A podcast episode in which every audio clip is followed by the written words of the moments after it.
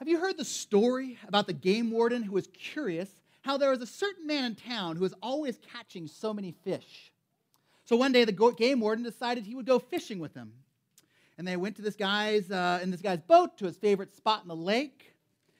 And when they got there, the game warden's waiting to see what the man would do. And the man reaches into his tackle box and he grabs a stick of dynamite and he lights it and he throws in the water. Boom! Fish. Lots of fish. And the man just starts scooping up the fish. And the, the, the game warden doesn't even know what to say. He's just shocked for a while and he goes, that, that, That's illegal. But the man just finished scooping up the fish. He takes another stick of dynamite, he lights it, he throws it into the water. Boom! More fish. The game warden had just about enough of it now. He says, That's it. You stop that. I should arrest you right now. And that caused the man to stop scooping up those fish. And he puts the net down. He takes out another stick of dynamite. He lights it. And this time, he throws it into the game warden's flat. And he says, Are you going to talk or are you going to fish? This morning, we're concluding our series on Church Basics 101, and we've considered the character of the church, and we've considered what we do as the worship of the church on Sunday mornings. And then we've also spent the last few weeks on what, what is the work of the church, the work of the church in serving and in edification and missions. And this morning, our last part in this series, we're going to talk about what has God called us to do as a church in the area of evangelism. You see, Jesus' first commission was for the disciples to be fishers of men. And his final commission was likewise to be witnesses by making disciples. But here's the problem the problem is that the church, and at times our church can be no different, the church can do a lot of talk about witnessing. The church can read books about outreach. The church can hear sermons about evangelism. But really, it all is going to come down to that question Are we as a church going to talk or are we going to fish? Now, I'm not recommending evangelism by dynamite. I, I'm, I, I'm, I'm guessing that's not as effective as fishing would be. But I think we should ask the question why is it that we, and I could say, why is it that I, right, why do we like to talk more about evangelism than actually do evangelism? and we realize there's all sorts of barriers that we have that keep us from witnessing. And we have these barriers of fear and these barriers of apathy and these barriers of busyness, right? And why do we have these barriers and these fears and these lack of motivations? It's because we don't see things like God sees them. Right? We, we, we are so focused on how we see things, we don't have God's perspective, at least in this area. We've learned God's perspective, but we're not living out God's perspective. And so this morning, what we need is to be stirred up by way of reminder of what is God's perspective on evangelism. What does God want to do in and through us and in through this church? But we want to do and understand that, not just that we just talk more, so that the God would renew our minds to give us his perspective, that we would go live that out. In that light, I want to look at Acts 8. Acts tells about the account of the early church, and we see that after Jesus' ascension into heaven, the disciples, they go and they are witnessing, they're evangelizing, they're, they're sharing this good news of Jesus. And we see this amazing fruit that's brought in. And we should ask, how did they do this? What was going through their minds and their hearts? They didn't just talk about evangelism, they were doing it. So, what's going on here? But we see that in their context, it's not just, well, it was easy for them. Of course, they did it. They were hanging out with Jesus. They saw people come to the Lord. It was easy for them. No, we saw that it was hard for them. There's opposition to the church, there was opposition to their witness. We see that in the chapter before this, in Acts chapter 7, when Stephen, one of the early church leaders, was stoned to death because of his witness for the gospel. And all of that brings us to Acts chapter 8. Let me read verses 1 through 4. It's a transition passage between 7 and the, the next section of the gospel, but there's some important keys here. Luke writes this And Saul approved of his, Stephen's, execution. He reminds us of what just happened. And there arose on that day a great persecution against the church in Jerusalem. And they were all scattered throughout the regions of Judea and Samaria, except the apostles. Devout men buried Stephen and made great lamentation over him. But Saul was ravaging the church and entering house after house. He dragged off men and women and committed them to prison. Now, Here's our key verse this morning. now those who were scattered went about preaching the word. In this passage, we have an example. We have Luke setting an example of the early church that we can ask what is it that they were doing that we're not? What did they understand that we often forget? We find here God's divine perspective on evangelism. So let's ask some questions of this text. Questions we can ask of really any text, right? Who, what, where, when, why, and how, right? So let's ask those questions. First, what does Acts 8 say about the who of evangelism? Look at Acts 8 4. Who's the who there? Who's the one witnessing the word? Those who were scattered. Well, who's that? We have to look back at Acts 8 1. Go back a few verses. And who is the they that were scattered? The church. That's right, the church in Jerusalem was scattered. The church, the congregation of those following Jesus, was scattered. The persecution came and they were scattered, especially probably those like Stephen who are Hellenistic believers. But we see the church is scattered throughout the region. But Luke says that not the whole church was scattered because he says everyone was scattered except who? Except the apostles. Think about that for a moment. Those doing the evangelism in verse 4 the witnesses in God's plan right here are not the church leaders. Now, this is not to say church leaders shouldn't evangelize. I'm not saying that. This is not an excuse if you're a church leader saying, oh, wow, there's, my verse. Right? That's, not, that's not what I'm saying. But the point here is that it's not just church leaders. We know Peter was doing it. We know John was doing it. We know James was doing it. We know Stephen was doing it. But here's the thing it's not just them. It was the whole church. It was, it was the opposite in this case. It was the rest of the church doing it in this case. God's plan is that the whole church, every member, every person who is a follower of Jesus Christ is called to be his witness. Who is called to be God's witness? Every Christian. That's what God's saying. What is God's evangelism program? If we were to ask God, what is your strategy for bringing the gospel to our mountain community? What's your strategy? God would say, from his word, the church. The church is God's evangelism program. You and me are God's evangelism program, and everyone at the back too, right? We're all God's evangelism program for this mountain area. His program is that we would gather on Sunday mornings like we do for edification and for worship and to be built up in the word and fellowship. But then throughout the week, we're scattered. We're scattered throughout this area into different workplaces and different schools and different neighborhoods as we're salt and light throughout the community. That's God's program of how we as one church affect the community. The Great Commission is not, go therefore, all ye extroverts. Right? That word's not in there. All of us are to go. We're all to be, we're, we're all called to make disciples by each of us witnessing to the Savior who saved us. See, if we misunderstand the who, if we start getting the wrong idea about the who here, we get to some wrong kind of thinking about evangelism. We start thinking, I don't need to be alert for new relationships with unbelievers because I'm an introvert. That's for extroverts like Don Collins. He makes lots of friends. I'm just not that kind of guy. Right? But God's saying no, that we're all called to be alert for those types of relationships. Or we, we start thinking, I, I don't know enough about the Bible. They're going to ask a question I don't know the answer to. Uh, we'll just, we're just going to leave it for the, the, the, church, the past. That's why we pay the pastors. And they'll, they'll have some sort of events and they can do all, all that and, and, and I'll pray for them. Well, no, it, it says that we're all supposed to. It doesn't say if you know if you know your apologetics, then you're to be a witness. No, we're all to be witnesses. It doesn't say, you know, we can get the wrong thinking here and say, ah, I don't need to be intentional with my non Christian relationships because that's what Joe's Pizza outreach is for. No.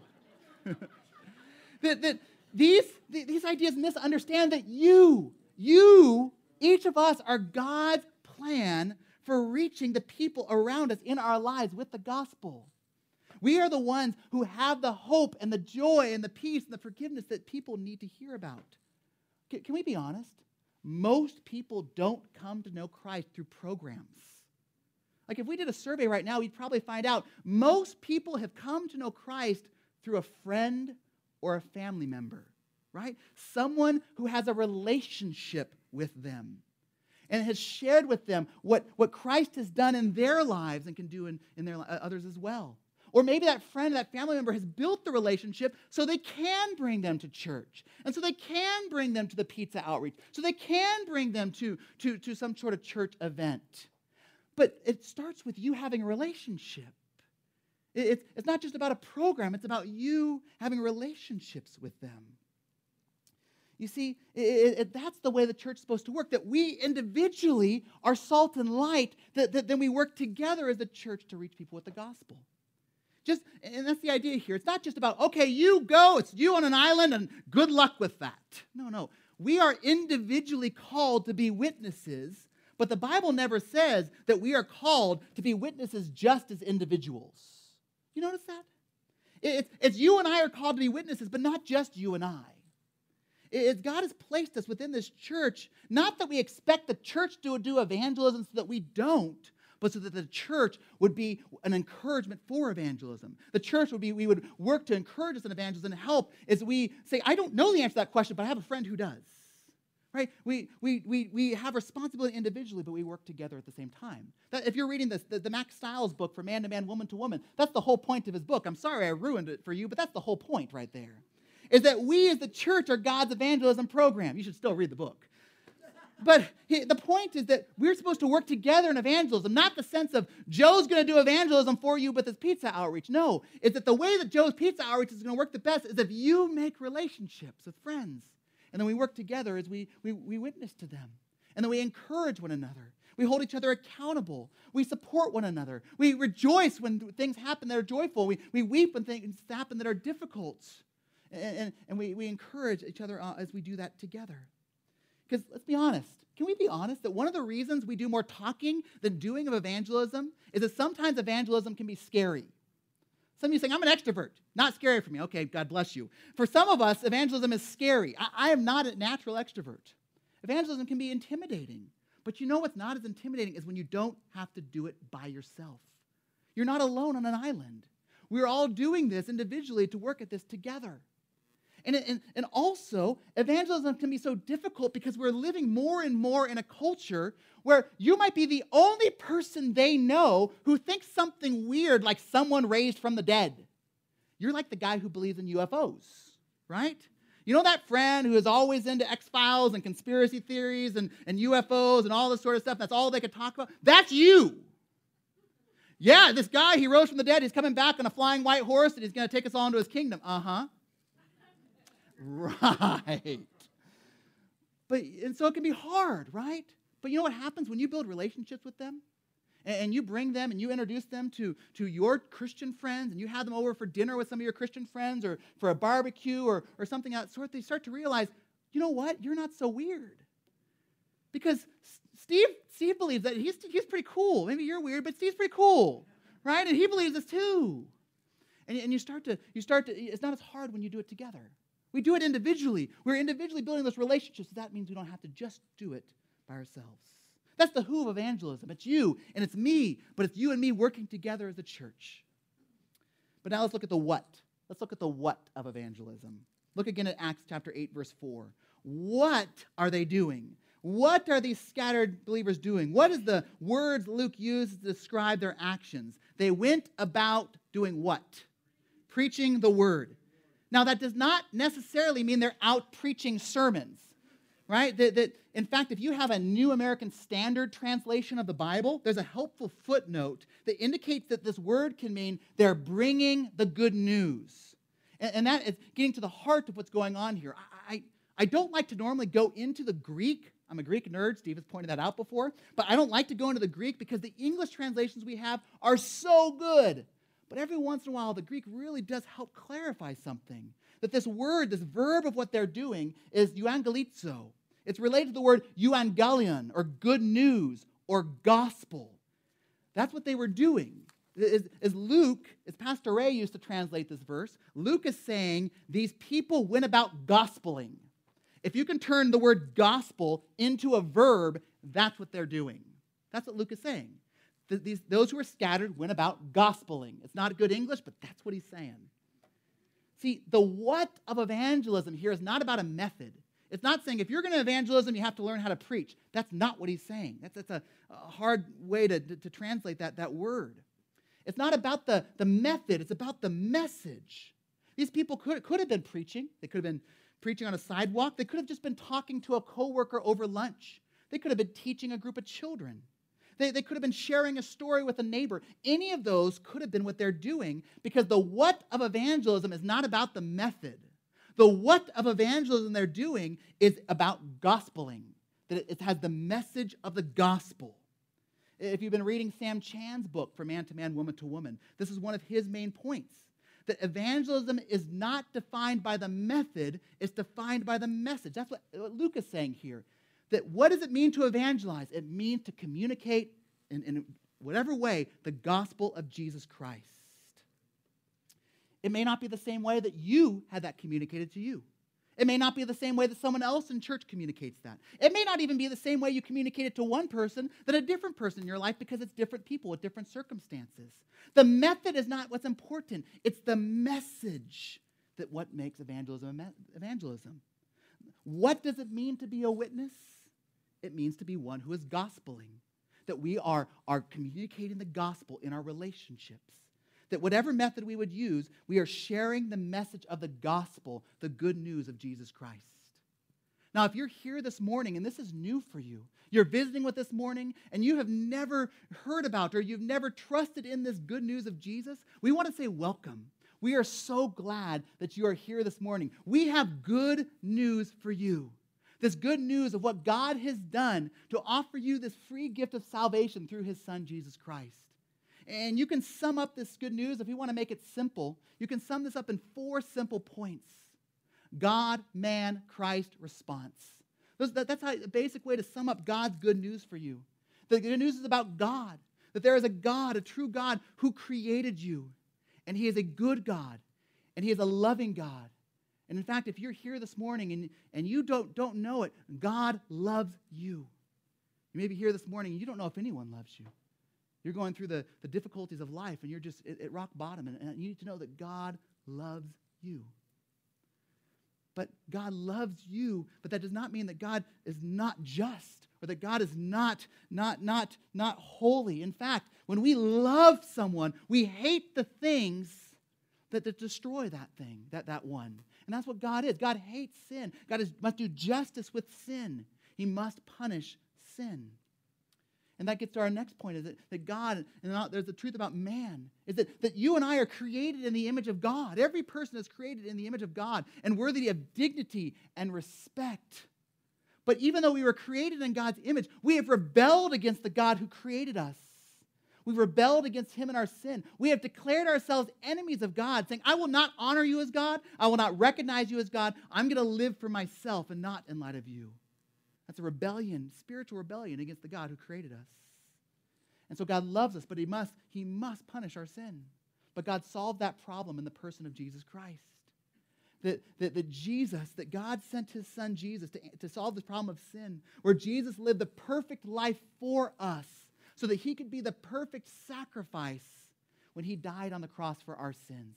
He died in our place as our substitute, paying for our sins for us. So that, that, that he was risen from the dead after three days so that, that we could have that forgiveness, that, that, that truth, that we show that that's true, that he's vindicated, that all that he said was true, and he offers us this forgiveness and this everlasting life.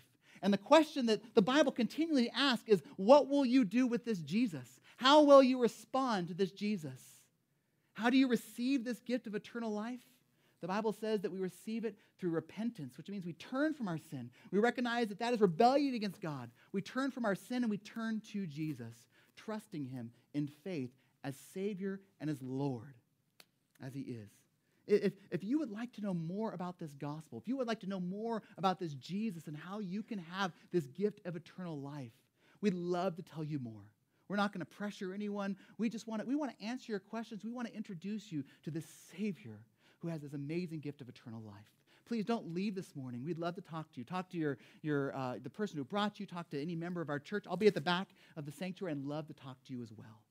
This, this is the gospel that, that, that, that makes Christianity Christianity.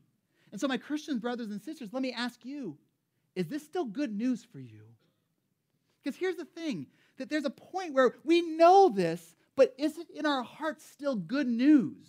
How do we be gospeling? How do we share the good news if we're not really continually we're being reminded and believing it is good news? Do you still wonder at the effect of amazing grace that God could save a wretch like you? We need, and me, we need to be reminded of that. Do, are, we, are, we, are we still wondering at God's amazing love? How can it be that God would die for me? I love the story of, of the 19th century evangelist Gypsy Smith. Gypsy Smith was an evangelist who saw thousands of people come to Christ through his ministry. And he continued to minister. He continued to share his faith. He continued to, to, to, to share the gospel. And he was once asked, How do you keep going? How do you keep doing this? Day after day, what is your motivation to keep sharing and keep evangelizing, keep witnessing? What is your, your, your motivation to all of this? I love his answer he says this He says, Because I never lost the wonder of it all. I love that. I never lost the wonder of it all. You see, I think sometimes we do more talk about evangelism than doing evangelism because we've stopped believing that it really is good news. We stopped, we, we've lost the wonder of the songs we were singing about. We lost the wonder of the truth that we're talking about. That we know that, that we know it, but we're not believing it. We need to regain that wonder. You see, you don't need to be an expert in apologetics. You don't need to be an expert in systematic theology for God to use you as his witness. You just need to know the good news that saved you. You need to be so amazed with that good news that, of course, you would share it with others. That's what it is. You don't have to fear not knowing the right answer when you're like the man born blind in John 9. And he says, One thing I do know where I was once blind, but now I see. He didn't know all the other answers. There's some questions he just didn't know the answer for, but he did know the one answer that was most important. My friends, we don't know all the answers sometimes, but that shouldn't stop us from sharing that good news because we know the answer that does count. We know the good news, and we know that good news of Jesus, that God, man, Christ response, and we know that he saved a wretch like me. We know that he changed my life. And that same news can change others' lives as well. That's the what of evangelism. It's not the method, it's just the message and being amazed at that message of the gospel. Next, the why. Why evangelism? Think, I just, I just just meditating on this passage this week. Think about the situation in Acts 8 and do like I did this week. Imagine you're in their shoes. They had just fled from their homes, from their jobs, from their friends, from their communities, from their church, because of real persecution, like you're going to die or be in jail kind of persecution if you're a Christian. I mean, that's, that's intense, right? What would be going through your mind? If you had just had to flee like that, what would be on your to do list? I need to find a new house, new place to live, new job, new school for the kids. I mean, literally everything I have is in the car we fled the city with. Right? Maybe you're thinking, how do I protect my family from that happening again? We're never going to let that happen again somewhere else. I don't know about you. That, those are the things I probably would be thinking about. Anyone, anyone agree? Yeah? Instead, what are they thinking about? How does Luke communicate their mindset in verse 4? What are they thinking about? They go to this new place. They had just been chased away from persecution. And here's what they're thinking How does this situation bring about new opportunities to tell about Jesus? They're scattered, and the first thing they do is they go about proclaiming the gospel. I'm humbled by these brothers and sisters in Christ because that would not be me. It shows that there, there is areas in my life where I am not as amazed at the gospel as I think I am. Because my question here is why? Why do they think that way and I think this way? Why do I think about how do I not let that happen again? And how do they think about look more opportunities to tell people about Jesus? What's the disconnect? Well, well Luke tells us the why but we have to actually look backwards to the whole book of Acts, the theme verse of all of Acts. Turn back to Acts chapter 1, verse 8. Acts chapter 1, verse 8 is the theme verse of all of Acts. It sets the, the course of everything that's going to happen in the rest of Acts. It's Jesus' last words. These are the last words they remember Jesus saying, the last impression they left. This is what it means to be a follower of Christ for them. For us too. Chapter 1, verse 8, Jesus says, But you will receive power when the Holy Spirit has come upon you, and you will be my witnesses in Jerusalem, in all Judea and Samaria, and to the ends of the earth. Here's Jesus' plan. He says, You're going to be my witnesses. You are the, the, his people are the means of how he's going to spread his gospel, not just in Jerusalem, but to the ends of the earth. So, how is he going to get that gospel to the ends of the earth? He's going to have to move people. So, whenever they were going, they knew this is the reason for it, is an opportunity for witness. That's what it means to be a follower of Jesus. That God moves me wherever I'm going to be so that I could be a witness. See, uh, in our minds, we start thinking, yes, God is going to reach the world some other way. I've got other things to worry about right now. But God's saying, no, I'm going to reach the world through you. That, that's what he's saying here.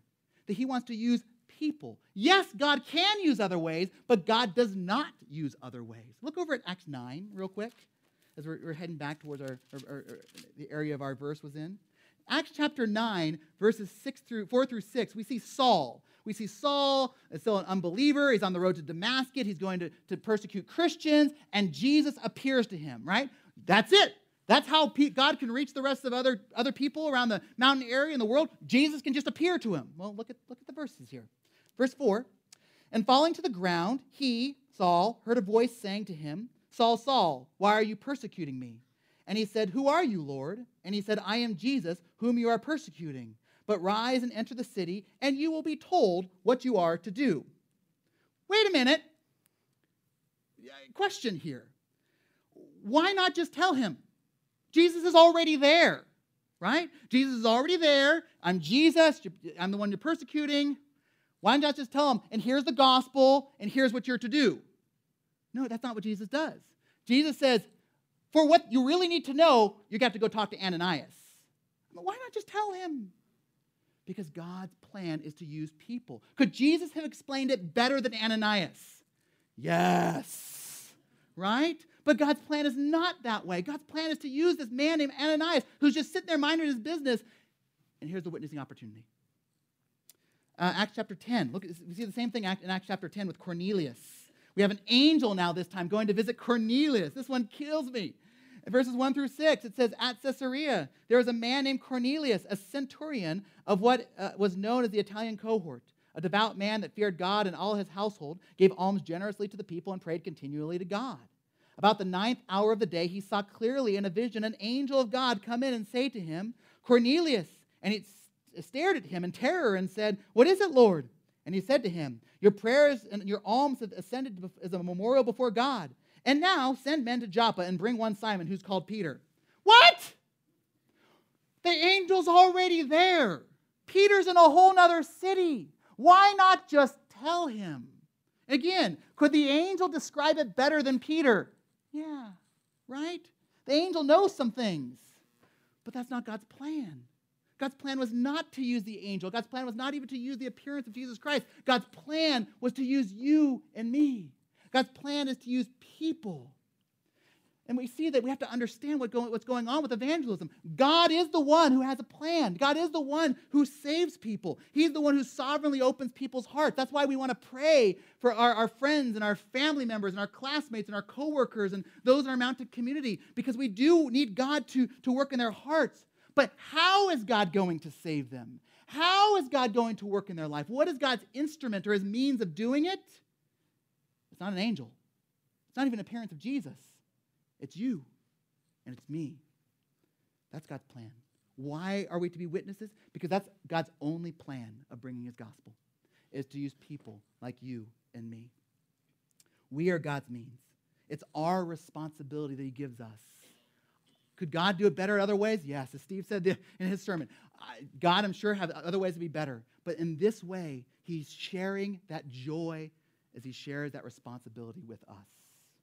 I've shared it before, but I'm so convicted by this idea of what does it mean as our responsibility in the lives of our friends and families and neighbors and coworkers. And I've shared this, this, this, this illustration, but it's so powerful, by Penn, Jillette. He's an atheist. He's, he's an atheist, and, and he says this about evangelism, which he calls proselytizing. He says this, quote, I've always said, you know, that I don't respect people who don't proselytize. This is an atheist saying this. I don't respect that at all. If you believe that there's a heaven and hell, and people could be going to hell or not getting eternal life or whatever, and you think that, well, it's not really worth telling them because it might make it socially awkward. Get this. He says, How much do you have to hate someone to not proselytize? How much do you have to hate someone to believe that everlasting life is possible and not tell them that? I mean, if I believed beyond a shadow of a doubt that a truck was bearing down on you, there's a certain point where I would tackle you. And this is much more important than that. Unquote. What's the difference between everlasting life and everlasting hell? It's the gospel of Jesus Christ.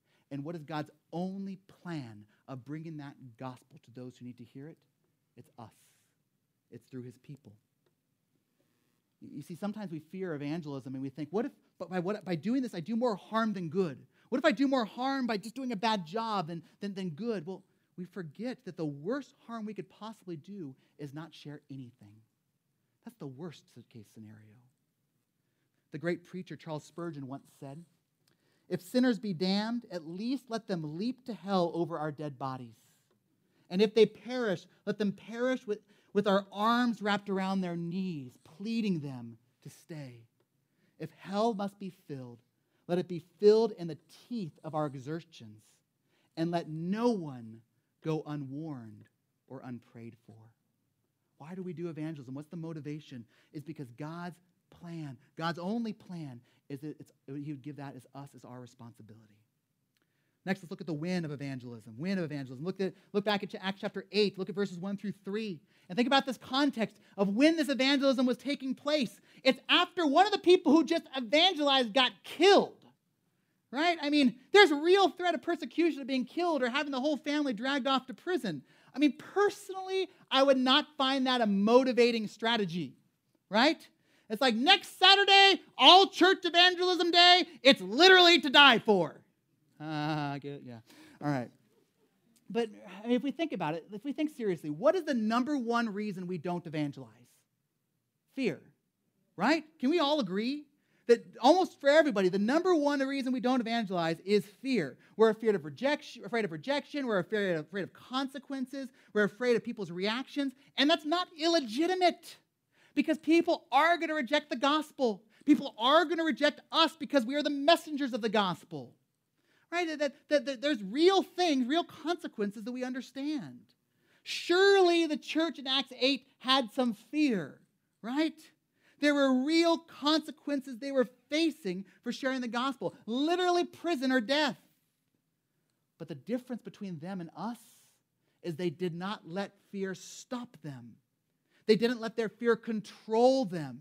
And my question is how, right? How? What is the difference there? Again, we have to think of the context of Acts 1 8. How did they know they were going to be witnesses? It wasn't, I'm going to go to this new place and I know that I'm smart enough and I'm going to convince them. And I know that nothing's going to happen to me because I am in control. No, they knew they were not in control. They had no guarantee that it, of what was going to happen. But they knew who was in control. Because how were they going to be witnesses? In Acts 1 8, Jesus tells them they will be witnesses when they receive the Spirit.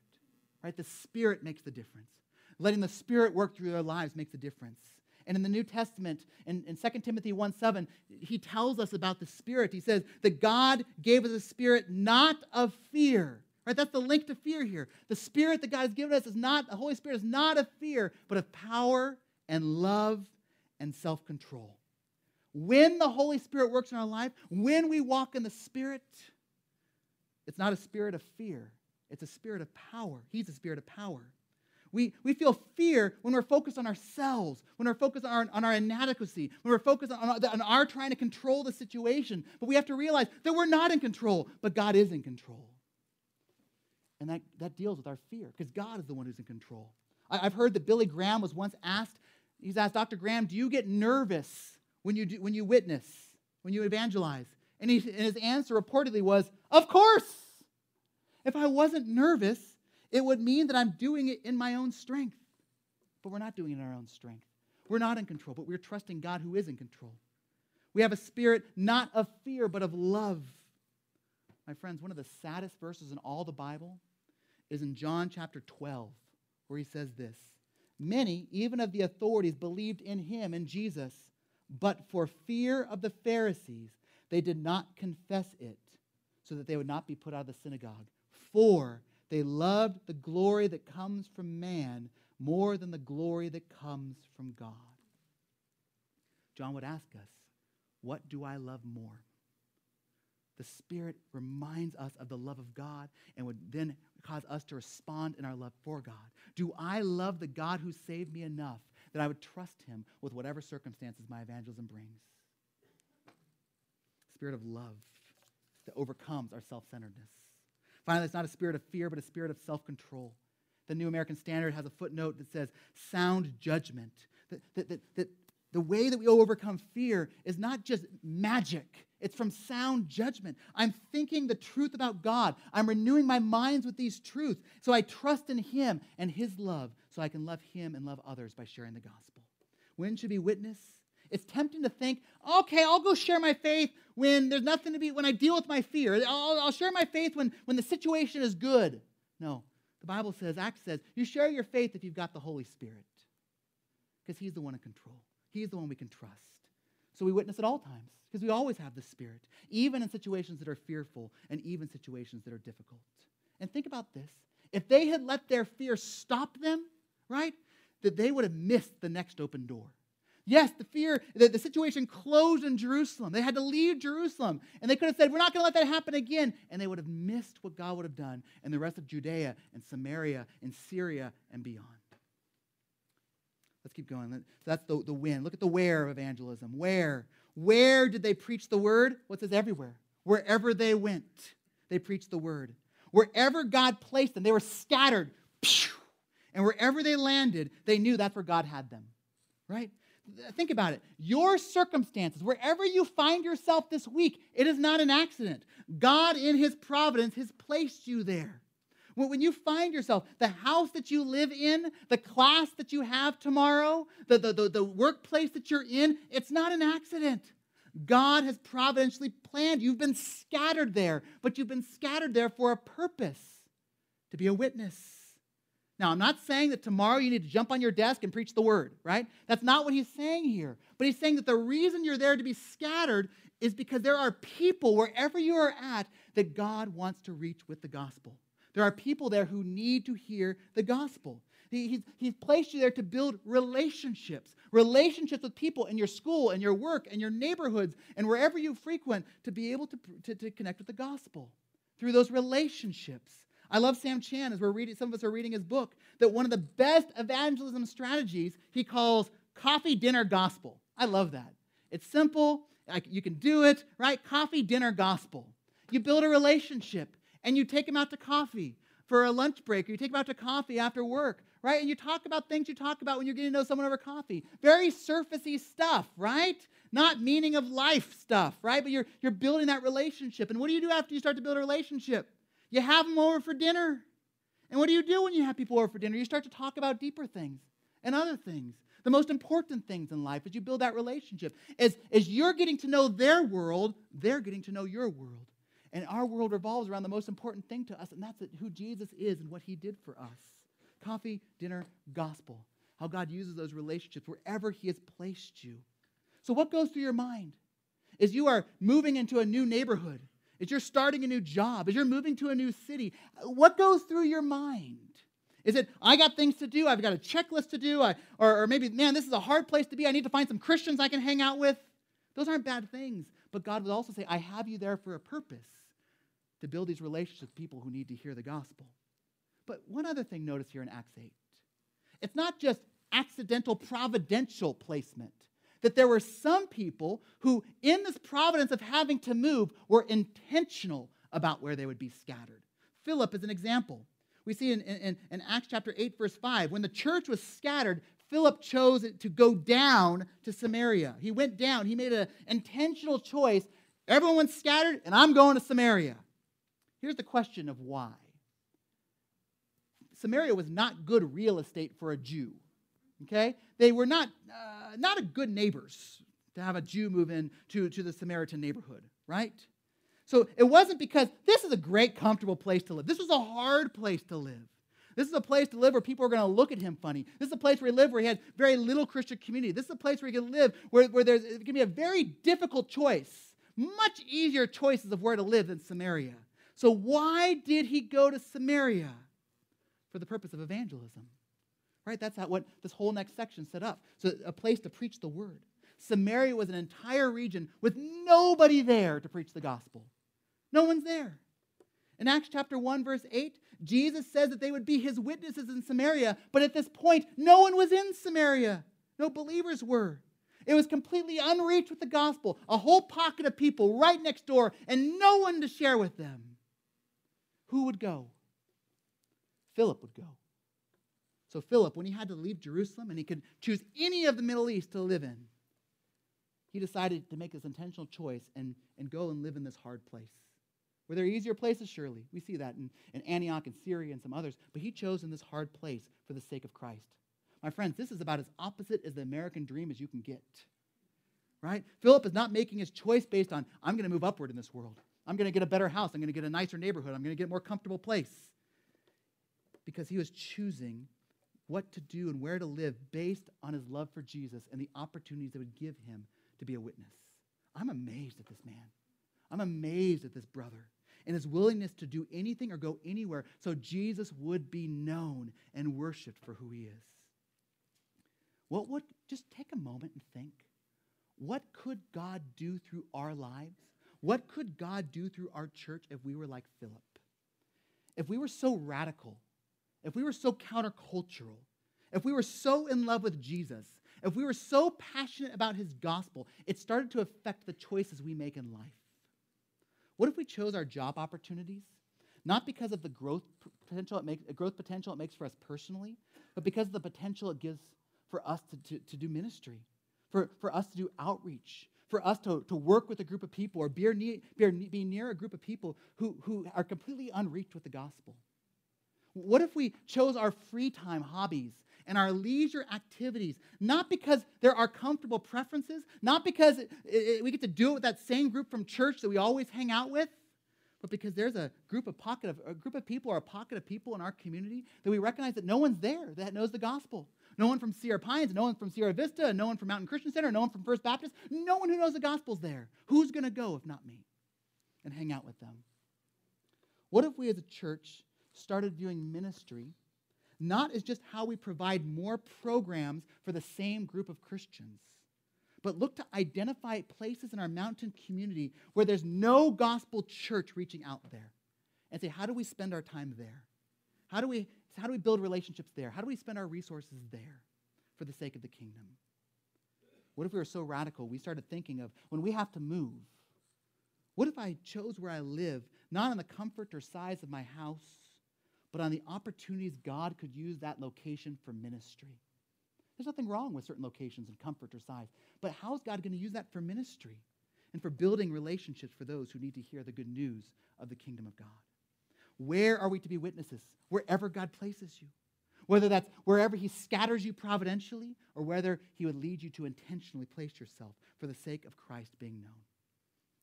So we looked at everything except one last question How? How. How, are, how does this evangelism work? Look one last time at Acts chapter 8, verse 4. And let me ask you a question about this verse. How did evangelism take place? Was it a church planned rally? No. Was it a church planned evangelism program? No. Was it a church planned anything? No. This was not part of the yearly calendar of the church. July 3rd, scattered from persecution. No. How did the evangelism take place? It was a personal conviction every believer had. That's what had to happen. The church could encourage it, the church could teach about it, the church could remind them of Jesus' last words in Acts 1 8, but it, it was come down to each and every believer. To their, their, their, their, their, so, so at Oakhurst EV Free, we can talk about evangelism. We can plan evangelism programs. We can plan evangelism training. We can plan evangelism events. We can read books about evangelism. But you know what? Evangelism will not take place unless you and I take the initiative, unless you and I have the personal conviction that it is our responsibility to engage in it. And so we return to that opening question Are we here to talk Or are we here to fish? And so let me ask you do you have the personal conviction that you love God enough? That you are amazed by that good news? That you love your neighbors enough? That, that for the sake of God, that He would be worshiped, for the sake of your neighbors, that they could, could know of that salvation, that you will share with them. That you will intentionally look to build those relationships coffee, dinner, gospel. Build relationships so that you can share with them the good news. I, I want to leave us with one last application, and it's very simple. I know you're tired, I know you're hungry, so I'm going to make it real simple for you today. Here's the application I would love, and I've been praying about and considering for myself, and, and, and, and just here's what, what the Shigo household is going to be talking about this week. And, and I'd love for you to join us. Is it, I, I borrowed this from Pastor J.D. Greear in the Summit Church, and they've seen amazing fruit from this one application, and it's called Who's Your One? Very simple. You don't have to have the gift of evangelism for this. You don't have to be an extrovert for this. You don't have to have an expert knowledge of apologetics for this. You just have to love Jesus and be willing for him to use you. Is that all of us? Right? Here's the application I want you to identify one person in your regular life that needs to know the gospel. One person. I'm not asking for a list of 10, a list of 20, one person. Maybe you have a person already has jumped off your mind.